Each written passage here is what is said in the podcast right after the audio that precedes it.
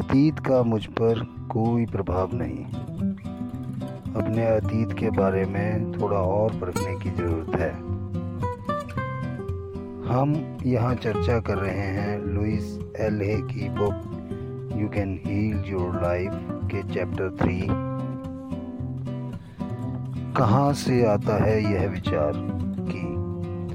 नमस्कार, आदाब, सत मैं त्रिलोचन। अब हम उस बात पर आ गए हैं जो मेरे ख्याल से असली समस्या है।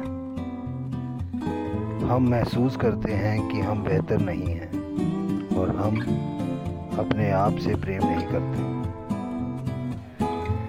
एक छोटा शिशु जो अपने आप में और जीवन के प्रति संपूर्ण होता है, हम ऐसे व्यक्ति कैसे बन जाते हैं जो समस्याओं से घिरा होता है? और किसी न किसी रूप में अपने आप को तुच्छ व प्रेम के अयोग्य समझता है। गुलाब के बारे में सोचिए, जो पहले एक छोटी सी कली होता है, वह पूर्ण विकसित होकर फूल बनता है और अंतिम पकड़ी गिरने तक हमेशा खूबसूरत, हमेशा संपूर्ण, हमेशा परिवर्तनशील होता है।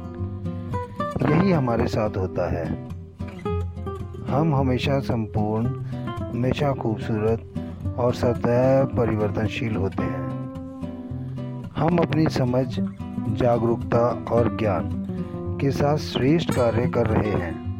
जैसे जैसे हम और अधिक समझ, जागरूकता व ज्ञान प्राप्त कर लेंगे तो हम अपने कार्यों को कुछ अलग प्रकार से करेंगे।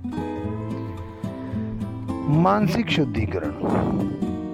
अब हमारे अपने अतीत के बारे में थोड़ा और परखने की ज़रूरत है, ताकि हम उन सभी विश्वास पर नज़र डाल सकें जो हमें चला रहे हैं। बिल्कुल वैसे ही, ऐसे अपने मन मस्तिष्क के घर की सफ़ाई करना है। केवल इसलिए क्रोध होने, क्रोधित होने की ज़रूरत नहीं है, क्योंकि उसके कुछ विश्वास खत्म करने योग्य हैं। उन्हें उतनी ही आसानी से जाने दें जितनी आसानी से आप भोजन करने के बाद बचे हुए कूड़े को कूड़ेदान में फेंक देते हैं। क्या आप आज का भोजन तैयार करने के लिए पिछले दिन के कूड़ेदान में हाथ डालेंगे? क्या आप आने वाले अनुभव तैयार करने के लिए पुराने मानसिक कूड़े को कूड़े देते हैं? अगर कोई विचार या विश्वास आपके काम नहीं आता तो उसे जाने दें। ऐसा कोई कानून नहीं है कि कभी आप जिस बात पर विश्वास करते थे, उस पर हमेशा के लिए विश्वास बनाए रखना ज़रूरी है। आपके संकुचित विचारों पर नज़र डालते हैं और देखते हैं कि वे आते कहाँ से हैं। विचार, मैं उतना अच्छा नहीं हूँ। स्रोत, उसके पिता ने बार बार कहा कि वो मूर्ख है। उसने कहा कि वह एक सफल व्यक्ति बनना चाहता था, ताकि उसके पिता को उस पर गर्व हो। इसके कारण उसे एक के बाद एक विफलता मिली। पिता ने उसके लिए कई व्यवसायों के लिए पैसा लगाया, लेकिन वे सब असफल हो गए। विचार।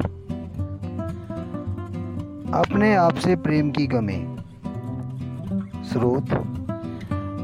वह पिता की स्वीकृति पाने की कोशिश कर रही थी। वह अपने पिता की तरह बिल्कुल नहीं बनना चाहती थी। वे किसी भी मुद्दे पर सहमत नहीं होते थे और उनके बीच हमेशा बहस होती थी। वह अपने पिता की सिर्फ़ स्वीकृति चाहती थी, लेकिन उसकी बजाय उसे सिर्फ़ आलोचना मिली। नकारात्मक संदेश। अगला अभ्यास यह है कि आप एक कागज़ का टुकड़ा लें तथा एक सूची बनाएँ कि आपके माता पिता के अनुसार आपके अंदर कौन सी कमियाँ थी। आपने कौन से नकारात्मक संदेश सुने? उनका पैसे के बारे में क्या कहना था? वे आपके शरीर के बारे में क्या कहते थे? उन्होंने आपकी रचनात्मक प्रतिभाओं के बारे में क्या कहा? कागज़ के इन टुकड़ों पर जो भी ऐसे विचार हैं, जो आपको अपने अंदर से हटाने हैं, ये वे विश्वास हैं जो आपके भीतर, मैं उतना अच्छा नहीं जैसे विचार पैदा कर रहे हैं। अपने आप को एक बालक के रूप में देखना। यदि हम तीन वर्ष के एक बच्चे को एक कमरे के मध्य में डाल दें फिर आप और मैं उस बच्चे पर चिल्लाना शुरू कर दें कि वह बेवकूफ़ है, वह किसी काम की को ठीक ढंग से नहीं करता है या ठीक ढंग से नहीं कर सकता है। और उसके साथ उसको एक दो थप्पड़ लगा दें। फिर उसके द्वारा की गई अफरा तफरी पर नज़र डालें तो आखिरकार हमारे सामने एक डरा हुआ छोटा सा बच्चा होगा। जो चुपचाप एक कोने में बैठा होगा। या जो उस जगह को अस्त व्यस्त कर देगा।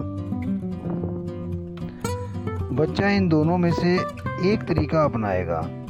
लेकिन हम उस बच्चे की क्षमता को कभी नज़र नहीं लगा देख सकते।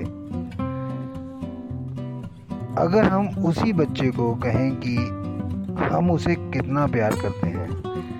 हम उसकी कितनी परवाह करते हैं। वह कितना अच्छा लगता है और वह कितना तेज व होशियार है। हम हमेशा उसके साथ हैं। फिर उस बच्चे की क्षमता को देखकर आप दंग रह जाएँगे। हम में से हर किसी के अंदर तीन वर्ष का बच्चा है और हम अपना अधिकांश समय अपने भीतर उस बच्चे पर चिल्लाते हुए बिताते हैं। फिर हम सोचते हैं कि हमारा जितना भी बुरा हो रहा है, वह क्यों हो रहा है? हम इतने दुखी क्यों हैं? हमारे जीवन की कहानी अपने शुरुआती संदेशों पर आधारित है।